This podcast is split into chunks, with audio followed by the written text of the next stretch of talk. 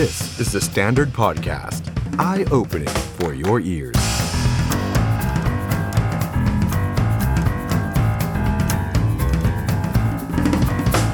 สวัสดีครับ ต้อนรับคุณผู้ชมเข้าสู่รายการ The Standard Now กับผมออฟชัยนนท์หานคีรีรัตน์ครับ วันนี้ศุกร์ที่ 20 สิงหาคม 2564 นะครับ แป๊บเดียวครับสุดสัปดาห์แล้วนะครับวันนี้มาเจอกันประมาณ 1 ชั่วโมงเต็มเช่นเคยนะครับตั้งแต่ 2 ทุ่มถึง 3 ทุ่มตรง วันนี้ไม่อยากให้พลาดเด็ดขาดนะครับกับประเด็นที่เราจะมาพูดคุยกับแขกรับเชิญของเรา ในวันที่ตัวเลขสะสมผู้ติดเชื้อโควิด ประเทศไทย ทะลุ 1 ล้านคนไปเป็นที่เรียบร้อยแล้วนะครับไม่น่าเชื่อนะครับตั้งแต่การระบาดในระลอกแรก 2 3 จนมาถึงระลอกทีสี่4 หรือว่าระลอกปัจจุบัน ซึ่งเราไม่รู้ว่าเรานับเลขเท่าไหร่แล้วเนี่ยนะฮะ เรามีผู้ติดเชื้อรวมแล้วถึง 1 ล้านคนนะครับ โอเคครับ เรามีคนที่รักษาหายไปประมาณสักเกือบเกือบ8แสนคน แล้วก็มี 2 0 0แสนกว่าคนที่ยังอยู่ในโรงพยาบาล โรงพยาบาลสนาม Hospital แล้วก็ Home Isolation แล้วเราก็ยังไม่ทราบอีกนะครับว่ามีคนที่ยังไม่ถูกนับเข้าอยู่ในระบบนี้อีกเท่าไหร่ จากการตรวจด้วยชุดตรวจ ATK ก็ดี หรือบางคนอาจจะยังไม่ตรวจ ยังไม่ได้ตรวจเลยด้วยซ้ำนะครับ วันนี้มีหลายข้อสงสัยมีหลายประเด็นที่ออกมาจากข่าว ที่อยากจะมาพูดคุยกับแขกรับเชิญของเราซะเหลือเกินนะครับคุณผู้ชมท่านไหนที่มีความสงสัยมีคำถาม อยากจะถามแขกรับเชิญของเราในวันนี้นะครับ สามารถคอมเมนต์ทิ้งไว้ได้เลยนะครับ ทั้งทาง Facebook แล้วก็ YouTube ของ The Standard นะครับวันนี้เดี๋ยวเราจะมาพูดคุยกับศาสตราจารย์นายแพทย์มานพพิทักษ์ภากรครับท่านเป็นหัวหน้าศูนย์วิจัยเป็นเลิศด้านแพทย์แม่นยำคณะแพทยศาสตร์ศิริราชพยาบาลนะครับ ประเด็นที่อยากจะชวนคุยก็คือ การฉีดวัคซีนแบบไขว้เข็มหรือว่าไขว้ชนิด การฉีดวัคซีนโดยที่ใช้เข็มที่ 3 ที่เป็น booster dose ลงแล้วแบบไหนภูมิมันขึ้น แบบไหนมันกันเดลต้าได้ แบบไหนมันดีกว่ากัน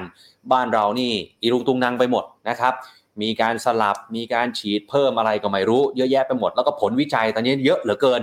ทั้งที่ออกมาจากภาครัฐออกมาจาก มหาวิทยาลัยแพทย์ต่างๆ ออกมาจากต่างประเทศนะครับ วันนี้มาไขข้อสงสัยมาร่วมพูดคุยไปพร้อมกันนะครับ มีคุณผู้ชมถามมาว่าเห็นมีฉีดเข็ม 4 ในบางคนแล้วจริงไหมคะ คุณพิริยาถามมานะครับ ซึ่งก็ต้องบอกว่าจริงนะครับเเดี๋ยวมาอัปเดตกันนะครับ ซึ่งทางโรงพยาบาลเองก็ออกมายอมรับแล้วนะครับ ว่าจำเป็นต้องฉีดเข็มที่4ไฟเซอร์ เพื่อจะศึกษาต่อที่ต่างประเทศนะครับ เดี๋ยวมาดูรายละเอียดกันนะครับ แต่ว่าวันนี้ครับ เราจะมาเริ่มพูดคุยกับแขกรับเชิญของเราเลยแล้วกันนะครับศาสตราจารย์นายแพทย์มานพพิทักษ์ภากรครับ หัวหน้าศูนย์วิจัยเป็นเลิศด้านการแพทย์แม่นยำคณะแพทยศาสตร์ ศิริราชพยาบาลครับ สวัสดีครับคุณหมอครับ ครับ สวัสดีครับ คุณหมอครับ วันนี้เป็นวันที่ตัวเลขผู้ติดเชื้อโควิดในบ้านเราเนี่ยเป็นตัวเลขที่น่าตกใจนะครับ เพราะว่ายอดสะสมเนี่ยทะลุ 1 ล้านคนไปแล้วนะครับ อันนี้ผมขออนุญาตย้อนถามคุณหมอก่อนแล้วกันว่า ตอนย้อนกลับไปในตอนระบาดระลอกแรก ๆ อย่างปีที่แล้วเนี่ยคุณหมอเคยคิดไหมฮะว่าประเทศไทยเราเนี่ยวันหนึ่งจะมีผู้ติดเชื้อระดับหนึ่งล้านคนครับคุณหมอ ครับก็ต้องยอมรับว่าไม่มีใครเคยคิดว่าว่าเราจะมาถึงจุดนี้นะครับ เพราะว่าสถานการณ์การระบาดปีที่แล้วดูเหมือนว่าเราจะคุมได้ดีครับแล้วก็ที่ผ่านมาก็ตัวเลขก็ทรงๆมาตลอดครับสถานการณ์มาพลิกผันเอาตอน ตั้งแต่ปลายเดือนมีนาต่อต้นเดือนเมษาครับ ครับ อืมกลายเป็นว่าตอนนี้เราก็มีผู้ติดเชื้อที่เยอะมากๆนะครับ แต่ว่าประเด็นที่วันนี้ชวนคุณหมอมานพมาพูดคุยกันในวันนี้นะครับ ก็คือข่าวคราวที่มันประดังประเดออกมา แล้วมันทาให้ผมเชื่อว่าพี่น้องประชาชนหรือว่าผู้ชมหลายท่านที่รับชมไลฟ์ของเราในขณะนี้ทั้งทาง YouTube แล้วก็ Facebook เนี่ยเกิดความไม่มั่นใจ เกิดความสับสนครับคุณหมอว่าอะหน่วยงานนั้นพูดอย่างหน่วยงานนี้พูดอย่าง ไปอ่านของต่างประเทศมาก็อีกอย่างหนึ่งเอาเริ่มเรื่องแรกคุณผู้คุณผู้ชมฮะแล้วก็คุณหมอนะฮะคือ ตัวเลขจากงานวิจัยที่ถูกเผยแพร่ออกมาโดยทางภาครัฐ หรือว่าสบคว่า การฉีดวัคซีนแบบไขว้เข็มหรือว่าไขว้ชนิดเนี่ยตกลงแล้วเราสามารถยืนยัน confirm ได้เลยไหมฮะว่ามันสามารถช่วยเพิ่มภูมิคุ้มกันในการสู้กับโควิดได้จริง ๆ ครับคุณหมอครับเรื่องของการกระตุ้นภูมิก็คงต้องเป็นไปตามตัวเลขที่ทางการทำการศึกษานะครับ แต่ว่า เหนืออื่นใดฮะอันดับหนึ่งต้องเข้าใจอันนี้ก่อนว่าสูตรฉีดไขว้ไม่ว่าจะเป็นสูตรอะไรก็ตาม นี่ไม่ใช่สูตรปกตินะครับอันนี้เป็นสูตรเฉพาะหน้าทั้งนั้นนะครับ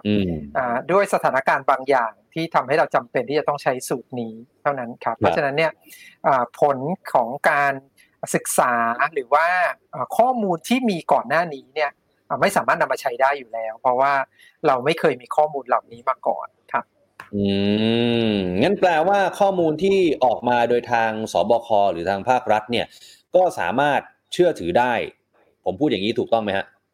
ก็ถ้าเป็นระดับภูมิคุ้มกันนะครับ ถ้าตัวเลขตามนั้นก็ก็ก็คงต้องเชื่อตามนั้น เพราะว่ามันเป็นระเบียบวิธีวิจัยครับ แต่ว่าถามว่าสูตรนี้เหมาะหรือเปล่า หรือว่าสูตรนี้สามารถจะป้องกันได้มากน้อยแค่ไหนนะครับ เราไม่มีข้อมูลการศึกษาทางคลินิกจริง ๆ อืมอืมอืมอืมครับครับเอ่อทีนี้มีคุณผู้ชมหลายท่านสงสัยนะครับ ตัวผมเองก็สงสัยนะครับคุณหมอเพราะว่าบางคนเนี่ยไปฉีดซีโนแวคมา 2 เข็ม บางคนไปฉีดแอสตรามาแล้ว ก็อยากจะรู้ว่าตัวเองมีภูมิขึ้นเท่าไหร่ แล้วตัวเลขที่ออกมาเนี่ยก็แตกต่างกันมาก บางคนก็ขึ้นเยอะ บางคนก็ขึ้นนิดหน่อย บางคนไม่ขึ้นเลยเนี่ย จริง ๆ แล้วตัวเลขค่าภูมิคุ้มกันที่มีประสิทธิภาพในการป้องกัน โควิดเนี่ยมันควรจะสักประมาณเท่าไหร่ครับคุณหมอเวลาที่เราไปตรวจตามโรงพยาบาลเนี่ยมันถึงจะเรียกว่าดีครับคำตอบนี้อาจจะทำให้หลายคนผิดหวังครับคำตอบคือไม่รู้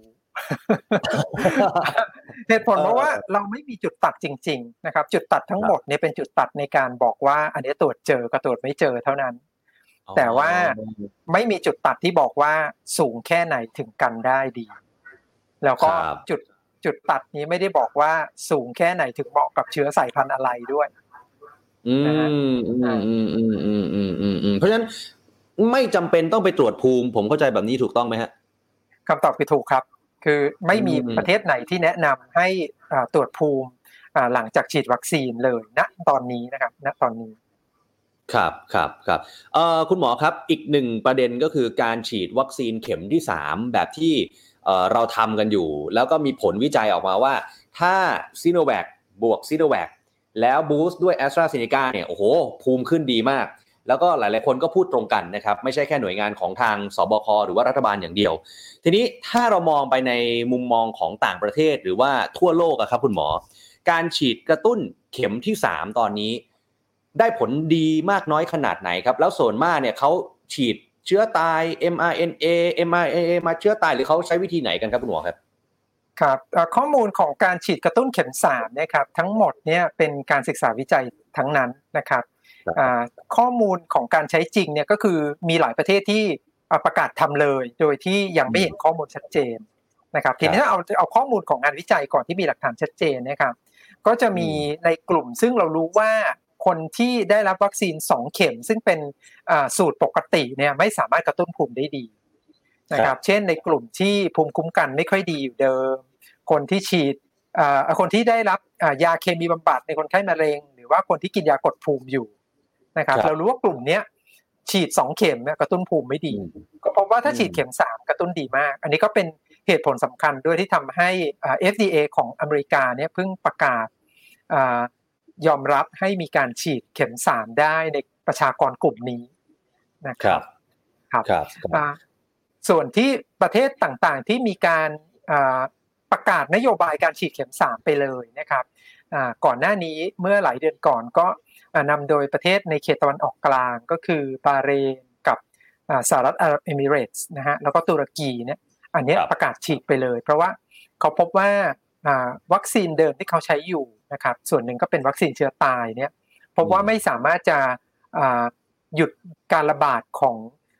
สายพันธุ์ที่มีการระบาดณตอนนั้นได้ครับช่วงนั้นก็จะเป็นสายพันธุ์เบต้าที่ระบาดในประเทศกลุ่มนี้ครับครับอันนี้คือเรื่องของวัคซีนเข็มสามซึ่งคือถ้าเราดูโดยรวมแล้วเนี่ยมันก็ยังไม่สามารถพูดได้ร้อยเปอร์เซ็นเต็มปากเต็มคำใช่ไหมครับคุณหมอว่า โอเค เราต้องฉีดเข็มสามแบบนั้นแบบโน้นแบบนี้ มันก็จะเป็นผลวิจัยที่ขึ้นอยู่กับ แต่ละสถานที่แต่ละสายพันธุ์แต่ละประเทศด้วยใช่ไหมฮะโดยหลักการของเข็มสามเนี่ยครับอาจจะไม่ได้ขึ้นกับสายพันธุ์โดยตรงนะครับ แต่ว่าขึ้นกับว่าณตอนนั้นเนี่ยครับคนที่ได้รับวัคซีนครบแล้วก็คือสองเข็มนะครับ ระดับภูมิคุ้มกันเขาพอหรือเปล่าเนาะพอหรือเปล่าที่จะป้องกันการติดเชื้อได้ เรารู้ว่ากลุ่มที่ไม่พอแน่ๆก็คือกลุ่มที่ภูมิคุ้มกัน บกพร่องนะฮะอันนี้ฉีดเข็มสามได้นะครับ หลังจากนั้นก็เริ่มมีข้อสังเกตก็คือในกลุ่มที่ผู้สูงอายุนะครับหรือว่าคนที่อยู่บ้านพักคนชราเนี่ยครับพบว่าระดับภูมิคุ้มกัน หรือว่าระดับการป้องกันการติดเชื้อเนี่ยไม่ค่อยดีนะครับเมื่อติดตามไปสักพักหนึ่งนะครับ แล้วก็สิ่งที่เราเห็นเป็นตัวอย่างชัดเจนก็คือประเทศอิสราเอล นะครับพบว่าการติดตามระดับประสิทธิผลของวัคซีนที่เขาฉีดก่อนเลยนะครับก็คือไฟเซอร์พบว่ามันค่อนข้างลดลงเรื่อยๆ โดยเฉพาะในกลุ่มที่เป็นผู้สูงอายุซึ่งฉีดก่อนเลยเนี่ยก็ภูมิก็ลดก่อนประสิทธิผลก็ลดก่อน ก็เป็นที่มาที่ทำให้ประเทศอิสราเอลเนี่ยประกาศฉีดกระตุ้นเข็มสามในกลุ่มผู้สูงอายุนะครับซึ่งซึ่งก็ระดมฉีดไปแล้วเรียบร้อย ครับซึ่งอิสราเอลเนี่ยเข็มที่สามของเขาก็ยังเป็นวัคซีนชนิด mRNA พวกไฟเซอร์โมเดอร์นาใช่ไหมฮะใช่ครับ ก็ยังเป็นไฟเซอร์เข็มสามใช่ครับครับทีนี้อีกหนึ่งเรื่องก็คือการฉีดไข้ครับคุณหมอ คือตอนนี้บ้านเราเนี่ยนำมาใช้น่าจะเป็นประเทศแรก ๆ ของโลกเลยด้วยซ้ำนะฮะการฉีดซีโนแวคก่อน แล้วตามด้วยแอสตราเซเนกาเนี่ยทีนี้ในมุมมองของต่างประเทศหรือว่าประเทศอื่นๆเนี่ยนะครับเขามีคนทำไหมครับแบบนี้ หรือว่าในมุมมองของเขาเนี่ย มันได้รับการยอมรับมากน้อยขนาดไหนฮะครับอย่างที่เกริ่นตอนตอนเริ่มรายการนะครับ สูตรฉีดไข้เป็นสูตรไม่ปกตินะครับ เป็นสูตรที่ไม่ได้มีหลักฐานยืนยันในช่วงของการพัฒนาวัคซีนรวมถึงการทดสอบทางคลินิก ไม่ว่าจะเป็นเฟสหนึ่งเฟสสองเฟสสามก็ตามนะครับ สูตรไข้นั้นเกิดขึ้นจากสถานการณ์ซึ่งทำให้ไม่สามารถที่จะฉีดวัคซีนสูตรปกติได้นะครับตัวอย่างเช่น ถ้าเป็นระดับบุคคลก็คือสมมุติว่าฉีดเข็มหนึ่งแล้วแพ้นะครับก็เข็มสองก็ฉีดวัคซีนเดิมไม่ได้ก็ต้องควายอันนี้ก็เป็นเรื่องปกติ หรือกรณีที่เราจำได้เลยก็คือตอนต้นปีนะครับที่ประเทศเขตยุโรปที่มีการประกาศระงับใช้วัคซีนแอสตราเซเนกาเนื่องจากค้นพบว่าคนที่ฉีดบางคนเนี่ยเกิดผลข้างเคียงรุนแรงก็คือริ่มเลือดอุดตันนะครับทำให้หลายประเทศเนี่ยหนึ่งก็คือกำหนดอายุ ว่าอายุต่ำกว่าเท่าไหร่ห้ามฉีดแอสตราเซเนกาหรือบางประเทศตัดสินใจเลิกใช้ไปเลยทางประเทศทีนี้ก็จะมีคนที่ฉีดไปแล้วเข็มหนึ่งนะครับจำนวนมากเลยไม่สามารถจะฉีดเข็มสองได้เนื่องจากเข็มสองไม่มีแล้ว ก็เลยต้องสลับนะครับ อันนี้ก็เป็นสถานการณ์บังคับที่ทำให้เขาต้องสลับเข็มนะครับแต่เผอิญว่าโชคดีว่าข้อมูลของสูตรสลับเข็มของแอสตราเซเนกาในยุโรป ก็คือเข็มแรกแอสตราเซเนกาแล้วเข็มสองเขาใช้ mRNA ทดแทนเนี่ยพบว่าหนึ่งก็คือกระตุ้นภูมิได้ดีมาก ทัดเทียมกันกับการฉีด mRNA สองเข็ม อันที่สองมีข้อมูลทางคลินิกยืนยัน อันนี้ก็ยืนยันเลย ชัดเจนหลังจากเขาติดตาม ว่าประสิทธิผลของการป้องกัน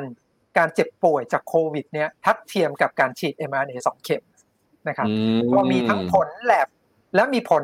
ยืนยันการป้องกันได้จริงเนี่ยสูตรนี้ก็เลยกลายเป็นสูตรหนึ่งที่ได้รับการยอมรับ ครับครับครับเอ่อคุณหมอครับคือตอนนี้เนี่ยคนที่ฉีดไข้ไปแล้วเนี่ยคือก่อนหน้านี้หลายคนก็ไม่ค่อยมั่นใจเท่าไหร่ โดยเฉพาะบรรดาคนแก่เนี่ยนะฮะที่เขาก็อาจจะเป็นกังวลว่าถ้าเขาต้องฉีดซีโนแวคเข็มหนึ่งแล้วฉีดแอสตราเข็ม2เนี่ยเขาก็มีความกังวลใจว่าเอ้ยเขาอยากจะฉีดแอสตราทั้ง 2 เข็มมากกว่าตามที่ทั่วโลกบอกมา แต่ทีนี้ บางคนก็อาจจะฉีดไปแล้ว บางคนก็ยังกล้ากลัวอยู่ มันมีผลข้างเคียงรายงานมามากน้อยขนาดไหนไหมครับว่าการฉีดไข้เนี่ยมันเกิดผลข้างเคียงมากขึ้นกว่าการฉีดแบบปกติหรือว่ามันยังไงครับคุณหมอ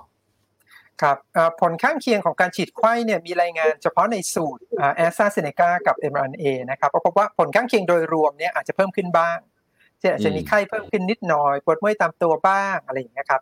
ผลข้างเคียงร้ายแรงอื่นเนี่ยไม่ได้เพิ่มขึ้น นะครับส่วนส่วนของประสิทธิผลในแง่ของการฉีดสลับสูตรของบ้านเราเองเนี่ยอาจจะไม่รู้ เพราะว่าไม่เคยมีการใช้มาก่อนนะครับ ก็เป็นประเทศแรกนะที่ที่กำหนดเป็นนโยบายให้มีการฉีดไข้อย่างนี้นะครับถ้าถามว่าเออผลจะเป็นยังไงเนี่ยคงต้องติดตามดูนะครับแต่ว่าอย่างน้อยการกระตุ้นภูมินะครับก็สูงเป็นที่น่าพอใจ นะครับโดยเฉพาะเมื่อเราเทียบกันกับสูตรก่อนหน้านี้ ซึ่งเรารู้ว่าด้วยสถานการณ์ของการระบาดที่เป็นสายพันธุ์เดลต้าเนี่ยสูตรเดิมที่เรามีอยู่ก็คือการใช้ซีโนแวคสองเข็มเนี่ยมันอาจจะไม่ได้ประโยชน์อีกต่อไปครับก็สูตรใหม่นี้กระตุ้นภูมิได้ดีกว่าครับ อืมอืมคุณหมอครับ ทีนี้มีคนก็เลยถามว่าพอเห็นข้อมูลที่ออกมา แล้วเขาบอกว่าการฉีดไข้เนี่ย มันได้ผลที่ดีขึ้น ถ้าอย่างนั้นแล้วในอนาคตเขาจำเป็นต้องไปฉีดเข็มที่สามมีไหมครับคุณหมออันนี้ไม่มีใครรู้นะฮะต้องบอกก่อนว่าสูตรฉีดไข้ไม่ใช่สูตรปกติ ในเมื่อไม่ใช่สูตรปกติเนี่ยมันเป็นสูตรเฉพาะหน้าเพราะฉะนั้นเนี่ยเราคาดหวังว่าสูตรนี้จะเป็นสูตรชั่วคราวนะครับ เพราะว่าเราต้องรู้ว่ามันมันเป็นข้อจำกัดเนื่องกับสถานการณ์ที่การระบาดของเชื้อที่สายพันธุ์เปลี่ยน ในขณะเดียวกันเนี่ยปริมาณชนิดของวัคซีนที่เรามีมันก็ไม่ตอบโจทย์ ก็เลยต้องเป็นที่มาของสูตรแบบนี้นะครับ แต่ว่าเมื่อจำนวนของวัคซีนเรามีพอ ชนิดของวัคซีนเรามีพอเนี่ยครับเราควรจะกลับไปใช้สูตรปกตินะครับ เนื่องจากจะเป็นสูตรซึ่งมันมีหลักฐานยืนยันมากกว่า แล้วก็มีข้อมูลที่เก็บมาค่อนข้างดีมากกว่าครับทีนี้ถ้าเกิดฉีดไปแล้วจะทำยังไงนะฮะถ้าฉีดไปแล้วเนี่ยถ้าได้ผลกระตุ้นดีก็ เราติดตามไปก่อนนะครับจำเป็นต้องฉีดกระตุ้นไหมนะครับข้อมูลของการฉีดกระตุ้นเองเนี่ยครับณตอนนี้ยังอยู่ในช่วงเริ่มต้นเท่านั้นนะครับในทั่วโลกนะครับยังไม่ได้มีข้อสรุปที่เป็นข้อสรุปซึ่งเป็นมติซึ่งทุกคนยอมรับว่าเราจำเป็นที่จะต้องฉีดกระตุ้นนะตอนนี้นะครับ ก็มีเฉพาะในกลุ่มซึ่งจำเพาะมาก ๆ อย่างที่บอกไปตอนต้นเท่านั้น ครับผม คุณหมอวันนี้มันมีข่าวหนึ่งออกมาครับ แล้วผมคิดว่าหลายคนเห็นข่าวแล้วก็น่าสนใจมากๆ เพราะว่ามีงานวิจัยของออกซ์ฟอร์ดออกมาเป็นข่าวในวันนี้นะที่เขาบอกว่าประสิทธิผลประสิทธิภาพของไฟเซอร์ที่มีต่อเดลต้าเนี่ยพอฉีดไปแล้ว 3 เดือน มันลดลงเร็วกว่าแอสตราเซเนกาคุณหมออธิบายขยายความเรื่องนี้หน่อยฮะครับอันนี้เป็นข้อสังเกตที่เขาเก็บโดยสถาบัน มหาวิทยาลัยออกซ์ฟอร์ดนะครับร่วมกันกับ Office of National Statistics หรือสำนักงานสถิติแห่งชาติของประเทศอังกฤษนะครับโดยการติดตามคนที่ฉีดไฟเซอร์สองเข็มกับแอสตราเซเนกาสองเข็ม แล้วก็ติดตามไปเรื่อยๆ ดูว่าคนกลุ่มนี้มีการติดเชื้อหรือเปล่านะอันนี้เขาก็มีการเก็บตัวอย่างแล้วก็ตรวจ swab ไปเรื่อยๆ ก็พบว่าประสิทธิผลของแอสตราเซเนกาเมื่อเทียบกับไฟเซอร์นะครับหลังจากฉีดครบเนี่ยอันนี้ ทุกคนยอมรับกันแล้วว่าไฟเซอร์เนี่ยเหนือกว่าครับนะครับ แต่พอติดตามไปเรื่อยๆเนี่ยพบว่าอัตราประสิทธิการลดลงของประสิทธิผลของไฟเซอร์เนี่ยครับลดลงเร็วกว่าแอสตราเซเนกานะครับ ซึ่งอันนี้ก็เป็นข้อมูลซึ่งก่อนหน้านี้เราไม่เคยรู้ เรารู้ข้อมูลเบื้องต้นว่าไฟเซอร์เนี่ยครับคนที่ได้รับไฟเซอร์เนี่ยเมื่อติดตามไปเรื่อยๆเนี่ยเราพบว่าประสิทธิผลลดลง สอดคล้องกันกับระดับภูมิคุ้มกันที่ลดลงด้วยนะครับ แต่ว่าเราไม่เคยเปรียบเทียบกับวัคซีน 2 ชนิด ว่าเออแต่ละชนิดเนี่ยมีอัตราการลดลงต่างกันหรือเปล่า อันนี้ก็เป็นครั้งแรกที่เราเห็นครับ อืมคือตอนเนี้ยผมเชื่อว่าคุณผู้ชมหลายท่านที่เห็นงานวิจัยนี้หรือว่าข่าวนี้ออกมาเนี่ยนะฮะคนที่ฉีดแอสตราเซเนกาสองเข็มเนี่ยใจชื้นแล้วนะคุณหมอ ว่าเฮ้ยแปลว่าแปลว่าของเราโอเคนะเนี่ย ที่มีต่อเดลต้าต่อไปในอนาคตใช่ไหมฮะ ทั้งทั้งนี้ต้องต้องต้องต้องต้องเขาเข้าใจอันนี้นิดนึงก่อนนะครับ ว่าการลดลงที่เร็วกว่าเนี่ยไม่ได้แปลว่าสุดท้ายระดับประสิทธิผลของไฟเซอร์จะด้อยกว่านะฮะอันนี้เขาดูเฉพาะในกลุ่มที่เป็นคนที่ติดเชื้อสายพันธุ์เดลต้าที่มีปริมาณเชื้อเยอะด้วยนะครับ โดยดูดูเฉพาะการติดเชื้ออย่างเดียว ไม่ได้ดูว่าคนกลุ่มนี้ป่วยหรือเปล่า อาจจะไม่ป่วยก็ได้อาจจะไม่มีอาการอะไร นะครับอันที่สองก็คือเขาติดตามเนี่ยในช่วงแค่ประมาณสักสามเดือนเท่านั้นเองเขาเห็นว่าจริง ๆ ทั้งสองตัวน่ะลงทั้งคู่ เพียงแต่ว่าไฟเซอร์ลงเร็วกว่าเท่านั้นเองนะครับลงท้ายพอตามไปถึงจุดหนึ่งอาจจะเสมอกันก็ได้หรือพอๆกันก็ได้ครับนะฮะอันนี้ก็ยังอย่าอย่าเพิ่งโดดสรุป ครับต้องติดตามครับครับครับคุณหมอครับ อยากให้คุณหมอเนี่ยสรุปอีกที เพราะว่าเชื่อว่าเป็นประเด็นที่คนเนี่ยสนใจ และอยากจะถามความเห็นคุณหมอด้วยว่า ถ้าเป็นคุณหมอเองเนี่ย คุณหมอจะแนะนำหรือว่าจะใช้วิธีฉีดไข้ไหมครับ ถ้าคุณหมออยู่ตรงนั้นครับถ้าโดยรวมเลยหลักการทั่วไปนะครับ สูตรปกติซึ่งได้รับการทดสอบมาแล้วนะครับ แล้วก็มีข้อมูลทางคลินิกชัดเจนนะครับ เป็นสูตรปกติ เพราะฉะนั้นเนี่ยถ้าเรามีปริมาณวัคซีนพอ มีชนิดวัคซีนที่ดีพอเนี่ยครับเราชวนสีดสูตรปกติครับ ไม่ควรมีสูตรควายสูตรควายเนี่ยจะเป็นสูตรเฉพาะกิจเท่านั้น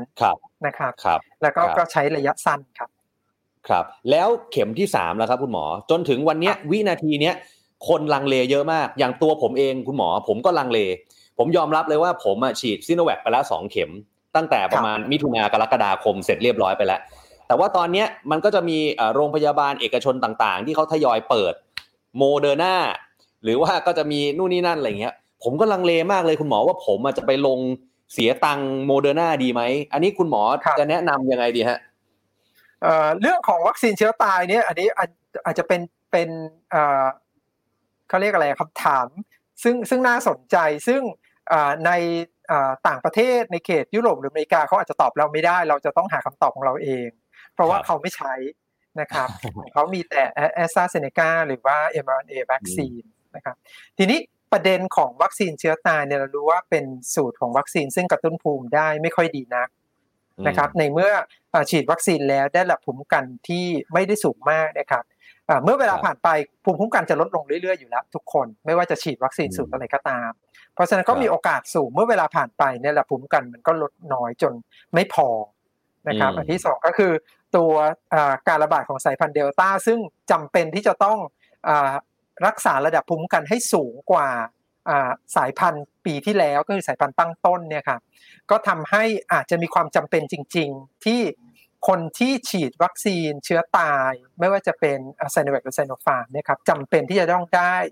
วัคซีนเข็มที่ 3 เพื่อกระตุ้นภูมิคุ้มกัน ให้สูงขึ้นนะครับ เราเห็นปรากฏการณ์นี้เกิดขึ้นในประเทศตะวันออกกลางอย่างที่ที่กล่าวไปข้างต้นแล้วนะครับ หลังจากนั้นเนี่ยก็เริ่มมีนโยบายออกมาอย่างเช่น ประเทศชิลี ประเทศชิลีก็เป็นประเทศหนึ่งซึ่งมีการฉีดวัคซีนเชื้อตายก็คือไซโนแวคไปเยอะมาก ตั้งแต่ช่วงต้นปีที่ผ่านมานะครับตอนนี้ก็ประกาศออกเป็นนโยบายของประเทศแล้วว่าในคนที่ฉีดวัคซีนไซโนแวคไปแล้วนะครับก็จะได้รับเรียก กลับเข้ามาเพื่อฉีดวัคซีนเข็มสามกระตุ้นครับ ครับครับอ่างั้นผมตัดสินใจได้แล้วล่ะครับ ว่าผมจะต้องเสียตังค์ไปฉีดเข็มที่สามดีไหมนะครับ คุณหมอเอาทีนี้ผมอยากทราบความเห็นคุณหมอเรื่องของการล็อกดาวน์บ้างครับ คือตอนนี้เราล็อกดาวน์กันมาจะสองเดือนแล้ว ในมุมมองของคุณหมอมานพตอนนี้ ถือว่าสถานการณ์การควบคุมโรคของเราเนี่ยน่าพอใจไหมครับ เราทำได้ดีแค่ไหนฮะการล็อกดาวน์เรามันประสบความสำเร็จมากน้อยแค่ไหนครับคุณหมอ ถ้าในแง่ของประสบความสำเร็จเอ่อในด้านหนึ่งก็คือเราสามารถที่จะหยุดไม่ให้จำนวนผู้ติดเชื้อรายใหม่มันพุ่งขึ้นไปเยอะๆได้เท่านั้นนะครับ แต่ถามว่าความสามารถหรือว่าประสิทธิภาพของการล็อกดาวน์ที่ทำให้จำนวนผู้ติดเชื้อรายใหม่ลดลงแบบเหมือนปีที่แล้วนะเรายังไม่เห็นเลยนะครับอันนี้อาจจะเป็นข้อจำกัด เพราะว่า การประกาศมาตรการล็อกดาวน์อาจจะช้าช้าเกินไป ก็คือเรารอให้สถานการณ์เนี้ยการระบาดเนี้ยมันเกิดขึ้นเป็นวงกว้าง แล้วก็แทรกซึมเข้าไปในชุมชนรวมถึงการระบาดที่เข้าไปในครอบครัวแล้วนะครับเพราะฉะนั้นเนี่ยการระบาดเนี้ยมันเกิดจากการแพร่เชื้อในระหว่างคนใกล้ชิดละนะครับเมื่อเมื่อเมื่อเป็นอย่างนี้แล้วเนี่ยครับการล็อกดาวน์เพื่อจะลดกิจกรรมทางสังคม อาจจะไม่ได้ช่วยตัดตอนการระบาดในเรื่องนี้ ได้อย่างมีประสิทธิภาพอีกต่อไปครับได้แค่ทำการชะลอเพื่อไม่ให้ยอดของผู้ติดเชื้อเนี่ยมันพุ่งขึ้นเท่านั้นเองครับ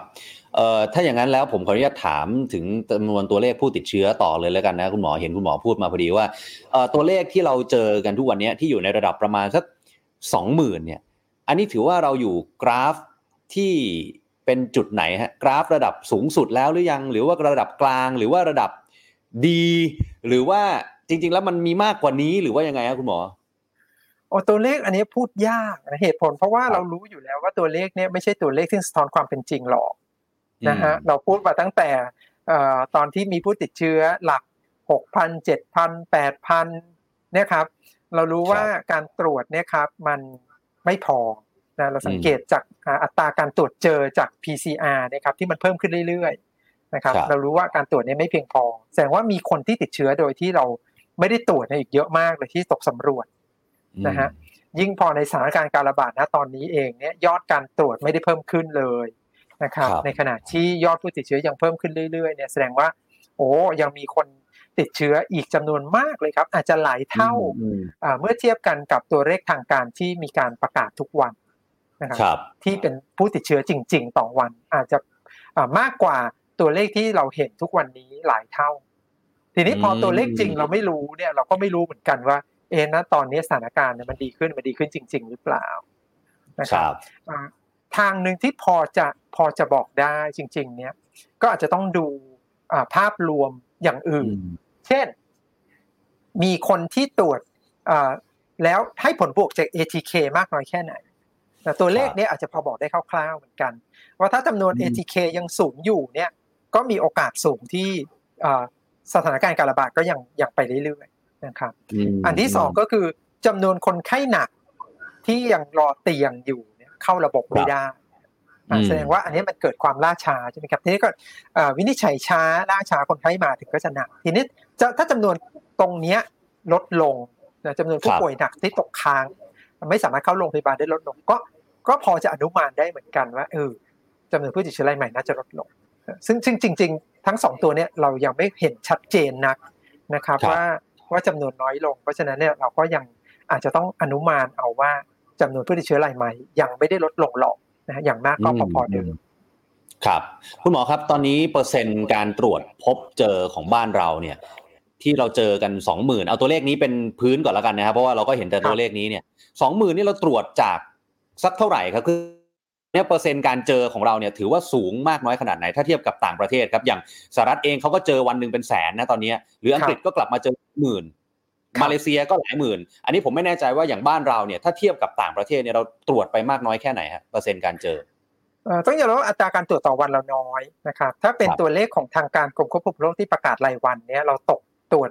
ตกประมาณสี่หมื่นกว่าถึงห้าหมื่นเท่านั้นเองเพราะฉะนั้นเนี่ยตรวจสี่หมื่นห้าหมื่นเจอสองหมื่นเนี่ยก็คือเยอะมากครึ่งหนึ่ง เยอะมากใช่ครับถ้าเป็น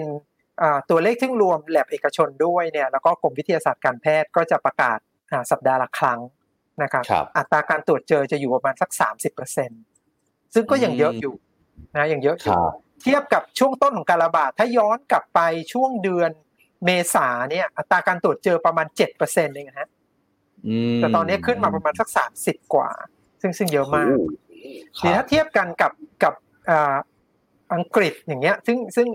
ขนาดประชากรใกล้เคียงกับเราเนี่ยอัตราการตรวจเจอจะอยู่ประมาณห้าเปอร์เซ็นถึงแปดเปอร์เซ็นไม่ได้เยอะเมื่อเทียบกับบ้านเรา ครับ อืมคือเขาเขาตรวจเยอะเขาก็เจอเยอะ ของเราเนี่ยตรวจน้อยแต่เจอเยอะใช่ไหมฮะ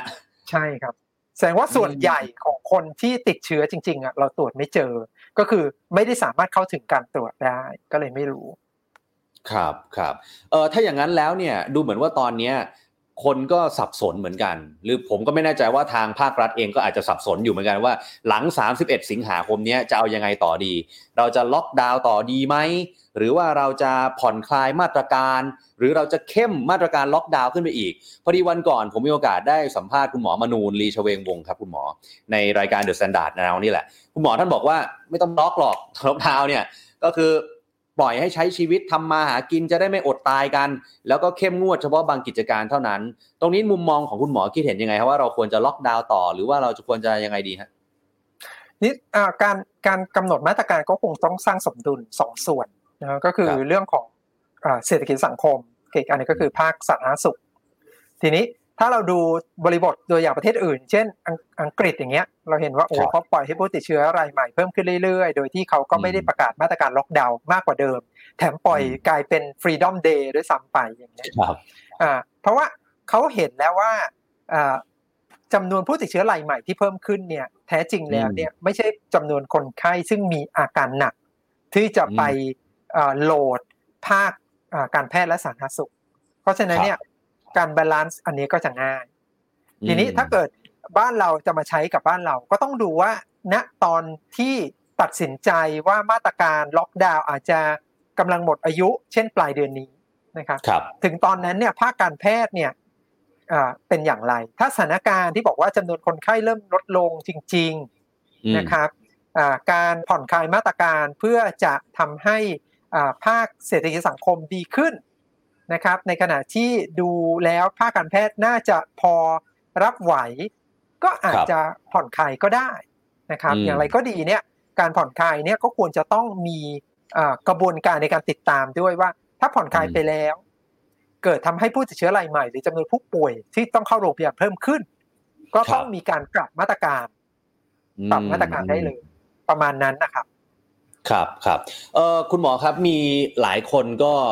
เปรียบเทียบหรือว่ายกตัวอย่างว่าเออจริง ๆ แล้วทุกวันนี้เนี่ยยังไม่มีประเทศไหนในโลกเขาคุมการระบาดได้เลยนะ อย่างสหรัฐเองก็ดีหรือว่าอิสราเอลเองก็ดีที่ก่อนหน้านี้เนี่ยหลายคนก็บอกว่าดูซิเขาฉีด mRNA เนี่ยเขากลับมาใช้ชีวิตตามปกติได้แล้วเขา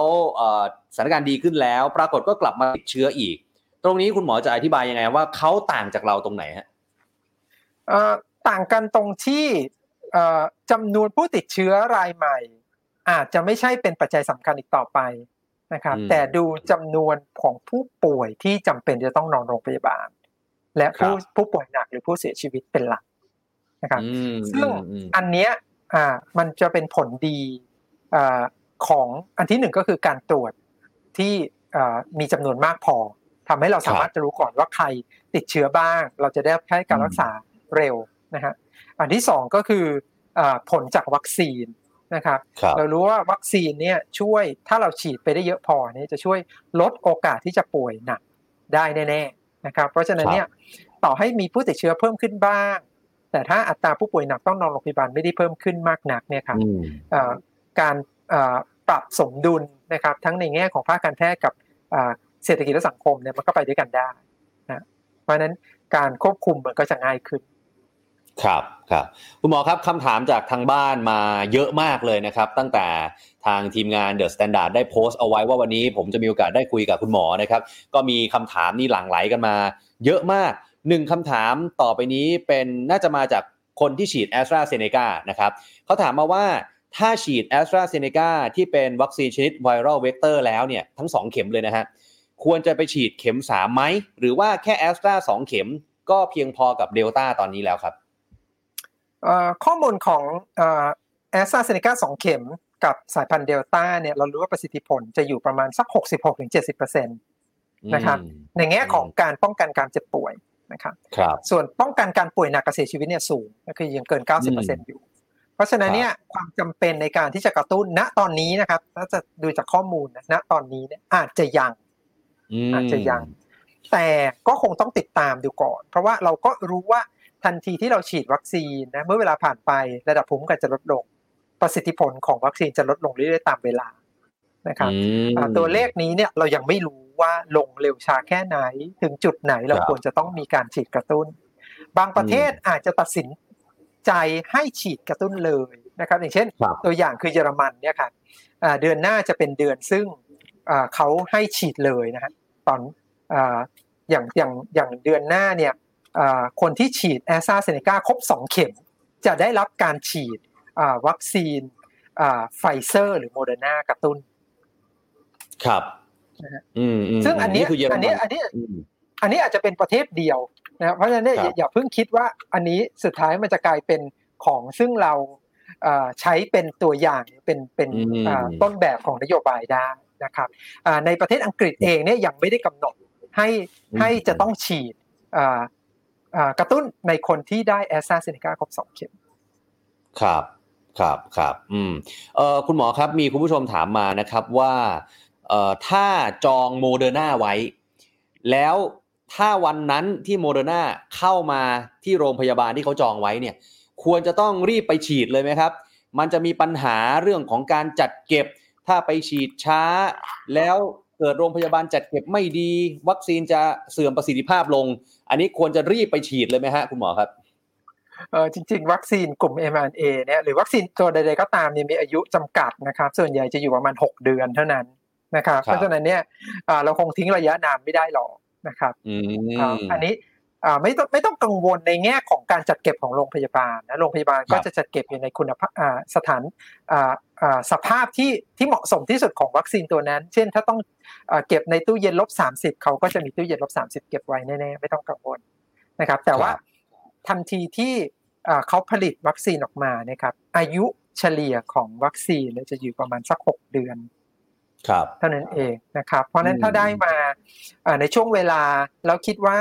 จำเป็นที่จะต้องฉีดก็ก็ฉีดครับ ถ้าปล่อยเนื้อหนาทิ้งไว้วัคซีนก็หมดอายุครับ ครับ คุณหมอครับวันนี้มีข่าวเกี่ยวกับการฉีดวัคซีนเข็มที่ 4 ของคุณหมอโรงพยาบาลแห่งหนึ่งที่ต้องไป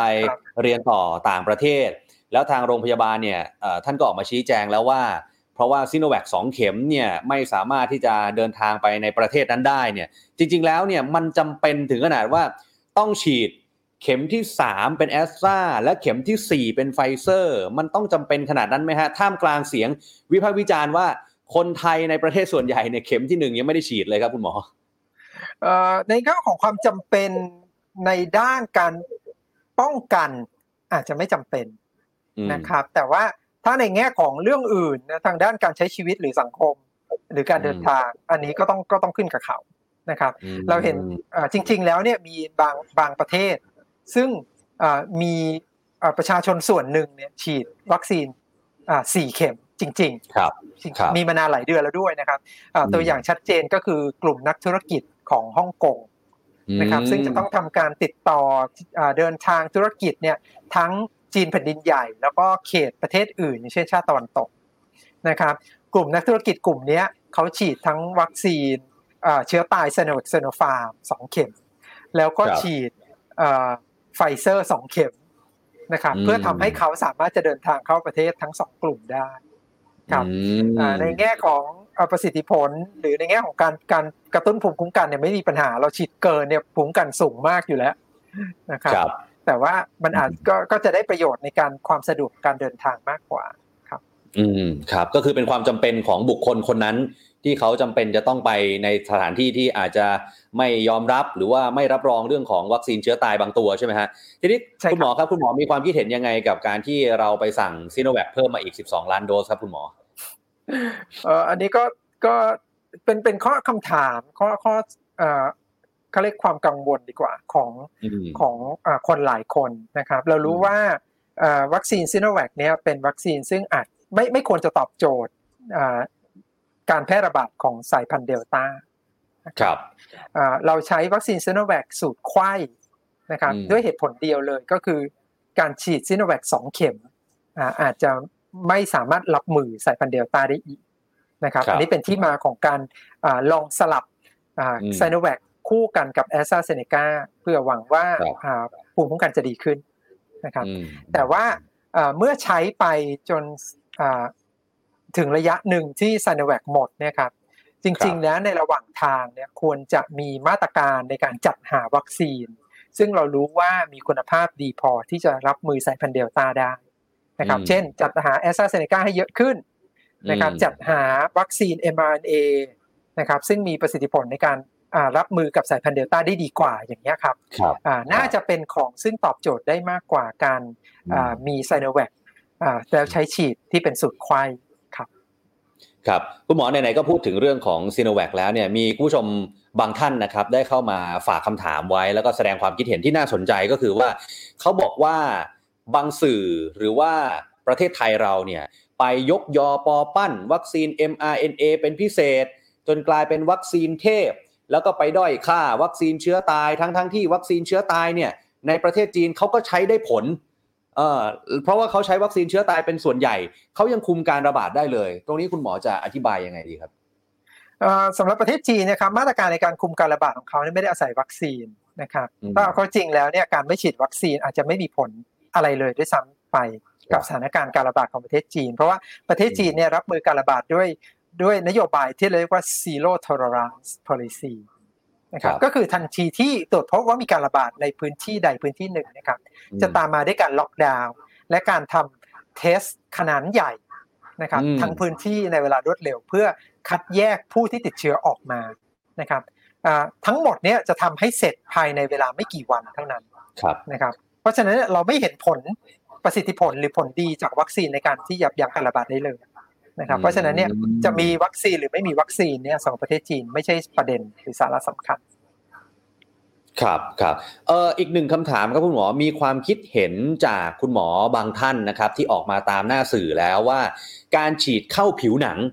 จะช่วยให้สถานการณ์การขาดแคลนวัคซีนในประเทศไทยเนี่ยมันดีขึ้น จากการที่จอร์นสันแอนจอร์นสันเนี่ยไม่มาตามนัด แอสตราเซเนกาก็มาน้อยกว่าที่บอกไว้ เรื่องนี้การฉีดเข้าผิวหนังมันทำได้จริงไหมครับ แล้วคุณหมอเห็นด้วยกับเรื่องนี้ไหมฮะการฉีดเข้าผิวหนังเนี่ยทำได้จริงนะครับ เราเห็นตัวอย่างกับวัคซีนชนิดอื่นก่อนหน้านี้แล้วด้วยนะครับ ในประเทศไทยเนี่ยมีประสบการณ์การฉีดวัคซีนเข้าผิวหนัง กับวัคซีนพิษสุนัขบ้า ในช่วงแรกที่วัคซีนพิษสุนัขบ้าเนี่ยมีราคาแพงมากนะครับการฉีดเข้าผิวหนังเนี่ยข้อดีก็คือกระตุ้นภูมิดี โดยใช้ปริมาณวัคซีนน้อย เพราะฉะนั้นเนี่ยถ้าเราสามารถที่จะใช้ขนาดหรือปริมาณปริมาณของวัคซีนที่ฉีดเข้ากล้ามสำหรับคนหนึ่งคนเนี่ยเราสามารถจะแบ่ง เพื่อฉีดเข้าผิวหนังได้คนอย่างน้อยห้าถึงสิบคนนะครับเพราะฉะนั้นเนี่ยการฉีดวัคซีนเข้าผิวหนังเนี่ยข้อดีชัดเจนเลยก็คือ เราสามารถบริหารจัดการวัคซีนในช่วงสถานการณ์ที่วัคซีนมีปริมาณไม่เพียงพอได้นะครับแต่ข้อเสียก็มีนะครับ การฉีดวัคซีนเข้าผิวหนังเนี่ยอันที่หนึ่งก็คือ คนฉีดต้องฝึกมานะครับ ต้องฝึกมาพอสมควร อันที่สองการฉีดเนี่ยทำได้ช้าเนี่ยเพราะฉะนั้นเนี่ยถ้าจะฉีดเข้าผิวหนังกันหมด ระดมฉีดเข้าผิวหนังต่อไปนี้เราจะฉีดกันทั้งประเทศเนี่ยครับโอ้จำนวนฉีดต่อวันจะลดลงมหาศาลเลยนะฮะเพราะว่ากว่าเราจะฉีดวัคซีนเข้าผิวหนังคนเสร็จหนึ่งคนเนี่ยเราอาจจะฉีดเข้ากล้ามให้คนไปแล้วสิบคน สบายๆเพราะฉะนั้นเนี่ยใช้เวลามากนะครับการฉีดเข้าผิวหนังเนี่ยควรจะเป็นใช้ในกรณี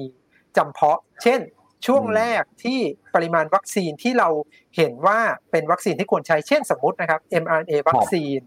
เป็นวัคซีนที่มีประสิทธิภาพดี ในการที่จะยับยั้งการระบาดของสายพันธุ์เดลต้าได้ แต่ว่าปริมาณวัคซีนในช่วงแรกมันมีน้อย เพราะฉะนั้นถ้าเราเปลี่ยนมาเป็นการฉีดเข้าผิวหนัง แล้วกระตุ้นได้ดีเนี่ย เราจะขยายจำนวนของผู้ที่ได้วัคซีนเนี่ยเยอะมาก อืมครับ แต่ว่ามันจะใช้ในช่วงเปลี่ยนผ่านเท่านั้นเองครับ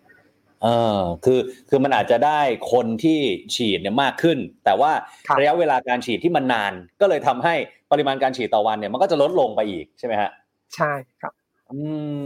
มแหมทีนี้ช่วงสัปดาห์ที่ผ่านมาคุณหมอครับ มันก็มีข่าวดีที่พอจะทำให้คนไทยเนี่ย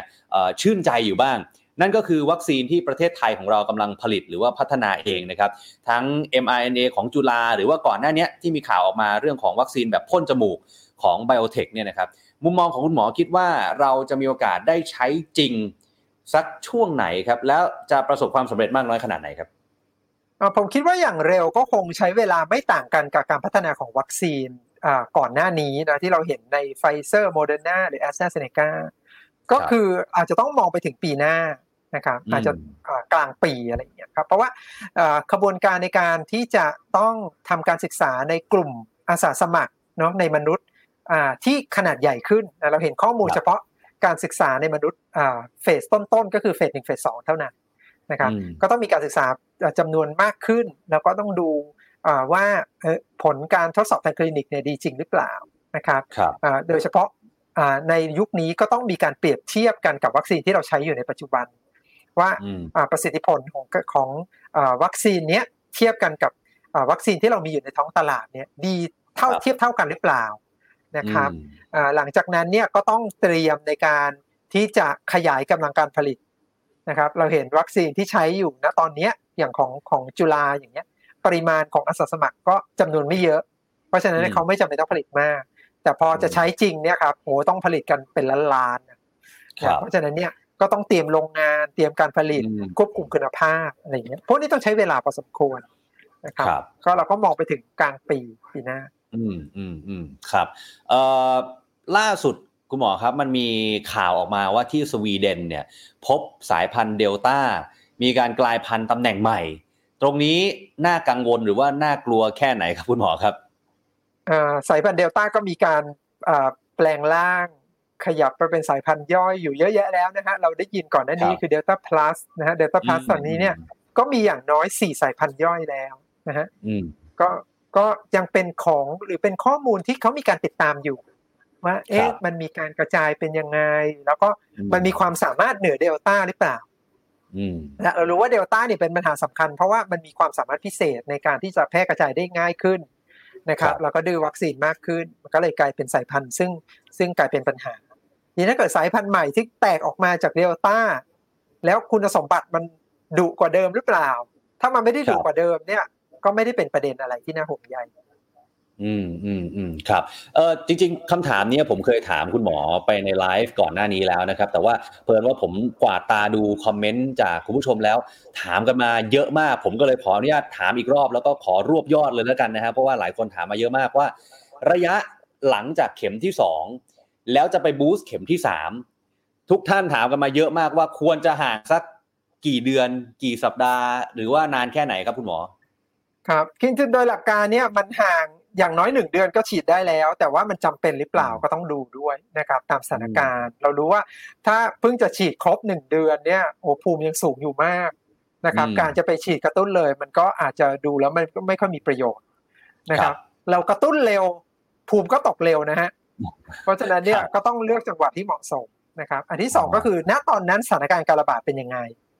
นะครับ ถ้าการระบาดมันยังหนักหน่วงอยู่นะครับ รีบฉีดก็ดี แต่ถ้าเกิดการระบาดไม่มี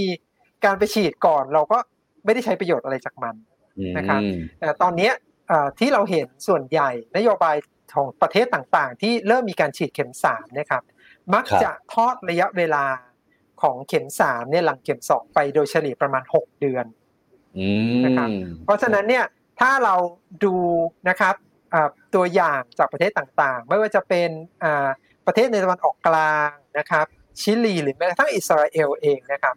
ส่วนใหญ่เขาเริ่มฉีดหลัง 6 เดือน เพราะฉะนั้นเนี่ยถ้าเราใช้ตัวเลข 6 เดือนเนี่ยก็อาจจะเป็นจังหวะที่เหมาะสมมากกว่าที่เราจะฉีดทันทีครับครับ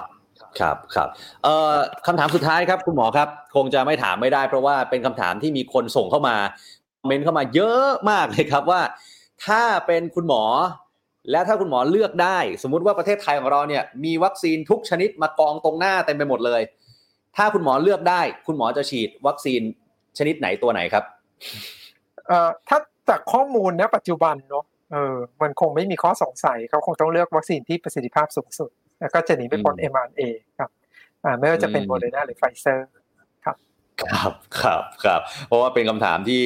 โอ้ยอดฮิตเหลือเกินนะครับอ้าววันนี้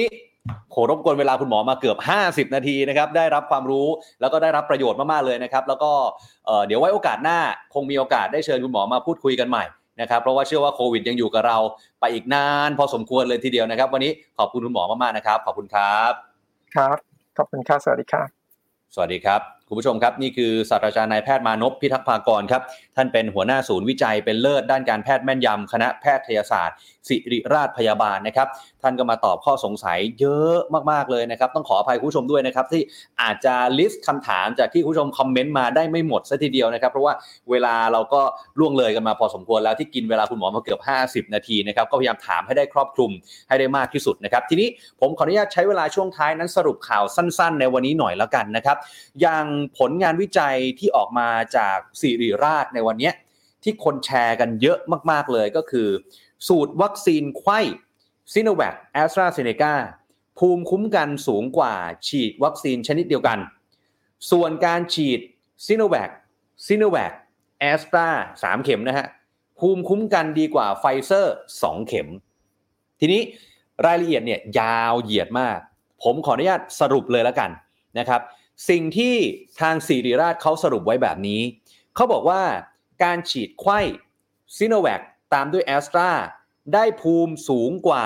ซิโนแวคบวกซิโนแวคสามเท่า ได้ภูมิสูงกว่าแอสตราตามด้วยซิโนแวคสามเท่า ได้ภูมิสูงกว่าแอสตราแอสตราเล็กน้อย และได้ภูมิต่ำกว่าไฟเซอร์ไฟเซอร์หนึ่งเท่า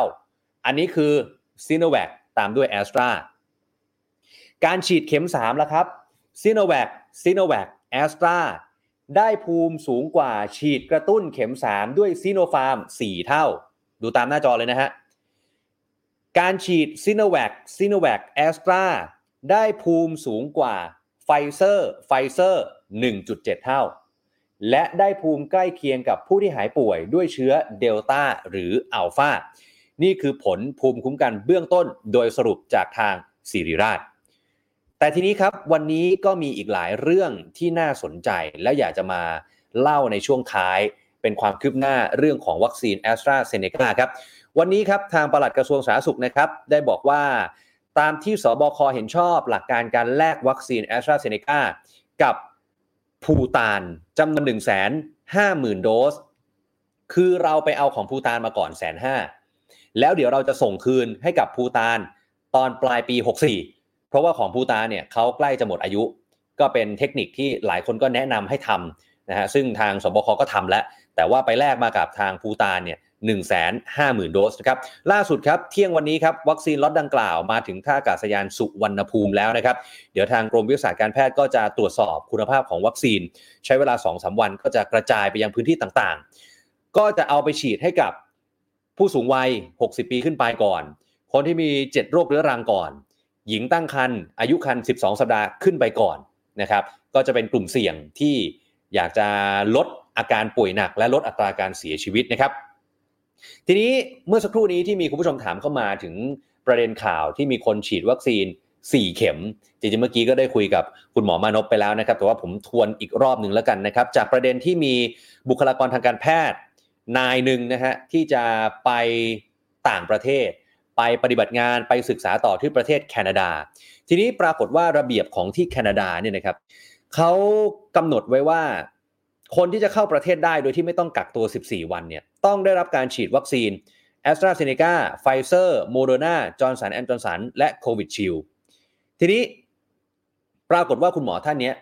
เขาฉีดซิโนแวค2เข็มมาก่อนหน้านี้นะแล้วก็ฉีดแอสตราเซเนกาเป็นเข็มที่ 3 กรณีนี้เนี่ยทางสอทอบอกแบบนี้ฮะว่าอยู่ในเกณฑ์ที่จะรับการฉีดวัคซีนไฟเซอร์ ภายหลังได้รับแอสตราเซเนกาเนื่องจากว่าวันที่ 1 มิถุนา64 ครับ หน่วยงานสาธารณสุขของแคนาดาแนะนำว่า ผู้คนในแคนาดาที่ได้รับวัคซีนแอสตราเซเนกาสามารถรับวัคซีนไขว้เป็นชนิด mRNA ก็คือไฟเซอร์หรือโมเดอร์นาเพื่อประโยชน์ในการป้องกันโควิด ดังนั้นการรับวัคซีนไฟเซอร์ของบุคลากรทางการแพทย์รายนี้ ที่กำลังจะเดินทางไปปฏิบัติงานในแคนาดา ก็เป็นไปตามเงื่อนไขการเข้าประเทศที่ประเทศปลายทางระบุไว้